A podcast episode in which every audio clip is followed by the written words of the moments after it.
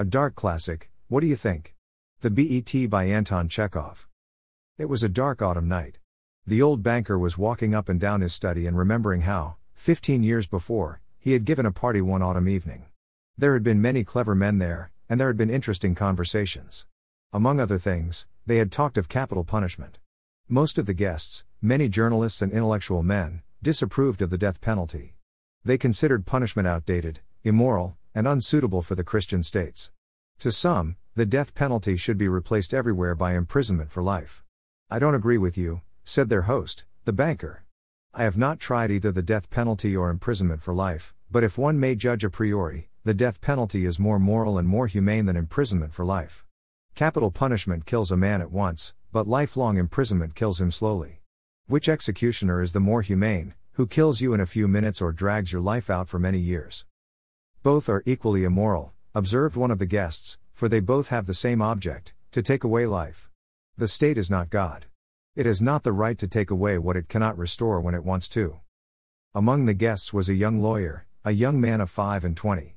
When he was asked his opinion, he said, The death sentence and the life sentence are equally immoral, but if I had to choose between the death penalty and imprisonment for life, I would certainly choose the second.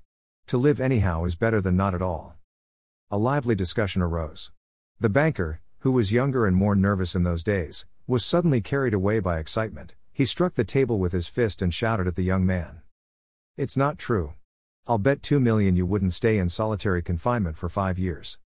If you mean that in earnest, said the young man, I'll take the bet, but I would stay not five but fifteen years. Fifteen? Done, cried the banker. Gentlemen, I stake two million. Agreed. You stake your millions, and I stake my freedom, said the young man. And this wild, senseless bet was carried out. The banker, spoilt and frivolous, with millions beyond his reckoning, was delighted at the wager. At supper, he made fun of the young man and said, Think better of it, young man, while there is still time. To me, two million is a trifle, but you are losing three or four of the best years of your life. I say three or four because you won't stay longer. Don't forget, you unhappy man, that voluntary confinement is much harder to bear than compulsory. The thought that you have the right to step out in liberty at any moment will poison your whole existence in prison. I am sorry for you. And now the banker, walking to and fro, remembered all this and asked himself, what was the object of that bet? What is the good of that man's losing 15 years of his life and my throwing away 2 million? Can it prove that the death penalty is better or worse than imprisonment for life? No, no. It was all nonsensical and meaningless. On my part, it was the caprice of a pampered man, and on his part, simple greed for money. Then he remembered what followed that evening. It was decided that the young man should spend the years of his captivity under the strictest supervision in one of the lodges in the banker's garden. It was agreed that he should not be free to cross the lodge's threshold for 15 years, see human beings, hear the human voice, or receive letters and newspapers. He was allowed to have musical instruments and books, write letters, drink wine, and smoke. By the terms of the agreement, the only relations he could have with the outer world were by a little window made purposely for that object. He might have anything he wanted books, music, wine, and so on, in any quantity he desired by writing an order but could only receive them through the window. The agreement provided for every detail and every trifle that would make his imprisonment strictly solitary and bound the young man to stay there exactly 15 years, beginning from 12 o'clock of November 14, 1870, and ending at 12 o'clock of November 14, 1885. The slightest attempt on his part to break the conditions, if only two minutes before the end, released the banker from the obligation to pay him the two million. For the first year of his confinement, as far as one could judge from his brief notes, the prisoner suffered from loneliness and depression. The sounds of the piano could be heard day and night continually from his lodge. He refused wine and tobacco. Wine, he wrote, excites the desires, which are the prisoner's worst foes. Besides, nothing could be more dreary than drinking good wine and seeing no one. And tobacco spoilt the air of his room. In the first year, the books he sent for were principles of light characters, novels with complicated love plots, sensational and fantastic stories, and so on. Day and night, continually. In the second year, the piano was silent in the lodge, and the prisoner asked only for the classics. Finally, in the fifth year, music was audible again, and the prisoner asked for wine. Those who watched him through the window said that all that year he spent doing nothing but eating and drinking and lying on his bed, frequently yawning and angrily talking to himself. He did not read books. Sometimes at night, he would sit down to write, He would spend hours writing and, in the morning, tear up all that he had written. More than once, he could be heard crying. In the second half of the sixth year, the prisoner began zealously studying languages, philosophy, and history. He threw himself eagerly into these studies, so much so that the banker had enough to do to get him the books he ordered. In four years, some 600 volumes were procured at his request. It was during this period that the banker received the following letter from his prisoner My dear jailer, I write you these lines in six languages. Show them to people who know the languages. Let them read them. If they find no mistake, I implore you to fire a shot in the garden.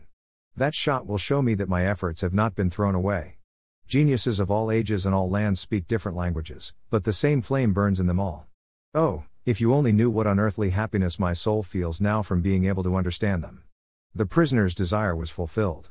The banker ordered two shots to be fired in the garden. Then, after the tenth year, the prisoner sat immovably at the table and read nothing but the gospel. It seemed strange to the banker that a man who had mastered 600 learned volumes in four years should waste nearly a year over one thin book easy to comprehend. Theology and histories of religion follow the Gospels. In his last two years of confinement, the prisoner indiscriminately read an immense quantity of books. At one time, he was busy with the natural sciences, and then he would ask for Byron or Shakespeare. There were notes where he demanded, at the same time, books on chemistry, a manual of medicine, a novel, and some treatise on philosophy or theology. His reading suggested a man swimming in the sea among the wreckage of his ship and trying to save his life by greedily clutching first at one spar and then at another. The old banker remembered all this and thought. Tomorrow at 12 o'clock, he will regain his freedom. By our agreement, I ought to pay him two million. If I do pay him, it is all over with me, I shall be utterly ruined. Fifteen years before, his millions had been beyond his reckoning. Now, he was afraid to ask himself which was greater, his debts or assets. Desperate gambling on the stock exchange, wild speculation, and the excitability that he could not get over even in advancing years, had by degrees led to the decline of his fortune, and the proud, fearless, self confident millionaire had become a banker of middling rank. Trembling at every rise and fall in his investments. Cursed bet muttered the old man, clutching his head in despair. Why didn't the man die? He is only forty now. He will take my last penny from me, he will marry, will enjoy life, will gamble on the exchange, while I shall look at him with envy like a beggar and hear from him every day the same sentence I am indebted to you for the happiness of my life, let me help you. No, it is too much. The one means of being saved from bankruptcy and disgrace is that man's death. It struck three o'clock. The banker listened, everyone was asleep in the house, and nothing could be heard outside but the rustling of the chilled trees. Then, trying to make no noise, he took from a fireproof safe the key of the door, which had not been opened for 15 years, put on his overcoat, and went out of the house. It was dark and cold in the garden. Rain was falling. A damp cutting wind was racing about the grass, howling and giving the trees no rest. The banker strained his eyes but could see neither the earth, white statues, lodge, or trees. He called the watchman twice to the spot where the lodge stood. No answer followed. The watchman had sought shelter from the weather and was now asleep in the kitchen or the greenhouse. If I had the pluck to carry out my intention, thought the old man, suspicion would fall first upon the watchman. He felt in the darkness for the steps and the door and went into the lodge's entry. Then he groped his way into a little passage and lighted a match. There was not a soul there. Instead, there was a bedstead with no bedding on it, and in the corner, there was a dark cast iron stove. The seals on the door leading to the prisoners' rooms were intact. When the match went out, the old man peeped through the little window, trembling with emotion. A candle was burning dimly in the prisoner's room. He was sitting at the table. Nothing could be seen but his back, the hair on his head, and his hands. Open books were lying on the table, the two easy chairs, and the carpet near the table. Five minutes passed, and the prisoner did not once stir. Fifteen years' imprisonment had taught him to sit still. The banker tapped at the window with his finger, and the prisoner did not move whatever in response. Then the banker cautiously broke the seals off the door and put the key in the keyhole. The rusty lock gave a grating sound, and the door creaked. The banker expected to hear footsteps and a cry of astonishment at once, but three minutes passed, and it was as quiet as ever in the room. Finally, he made up his mind to go in. At the table, a man, unlike ordinary people, was sitting motionless. He was a skeleton with the skin drawn tight over his bones, with long curls like a woman's and a shaggy beard. His face was yellow with an earthy tint, his cheeks were hollow, his back long and narrow, and the hand on which his fuzzy head was propped was so thin and delicate that it was dreadful to look at it. His hair was already streaked with silver, and seeing his emaciated, aged looking face, no one would have believed that he was only 40. He was asleep. In front of his bowed head, a sheet of paper lay on the table on which something was written in fine handwriting. Poor creature. Thought the banker, he is asleep and most likely dreaming of the millions. And I have only to take this half dead man, throw him on the bed, stifle him a little with the pillow, and the most conscientious expert would find no sign of a violent death. But let us first read what he has written here. The banker took the page from the table and read as follows Tomorrow at 12 o'clock, I regain my freedom and the right to associate with other men, but before I leave this room and see the sunshine, I think it necessary to say a few words to you. With a clear conscience, I tell you, as before God, who beholds me, that I despise freedom and life and health, and all that in your books is called the good things of the world. For fifteen years, I have been intently studying earthly life. Indeed, I have not seen the earth nor men. Still, in your books, I have drunk fragrant wine, sung songs, hunted stags and wild boars in the forests, and loved women. Beauties as ethereal as clouds, created by the magic of your poets and geniuses, have visited me at night and have whispered in my ears fantastic tales that have set my brain in a whirl. In your books, I have climbed to the peaks of Elburz and Mont Blanc, and from there, I have seen the sun rise and have watched it in the evening flood the sky, the ocean, and the mountain tops with gold and crimson. I have watched from there the lightning flashing over my head and cleaving the storm clouds. I have seen green forests, fields, rivers, lakes, and towns. I have heard the sirens singing and the strains of the shepherd's pipes. I have touched the wings of comely devils who flew down to converse with me of God. In your books, I have flung myself into the bottomless pit, performed miracles, slain, and burned towns, preached new religions, and conquered whole kingdoms. Your books have given me wisdom. All that the unresting thought of man has created in the ages is compressed into a small compass in my brain. I know that I am wiser than all of you. And I despise your books. I despise wisdom and the blessings of this world.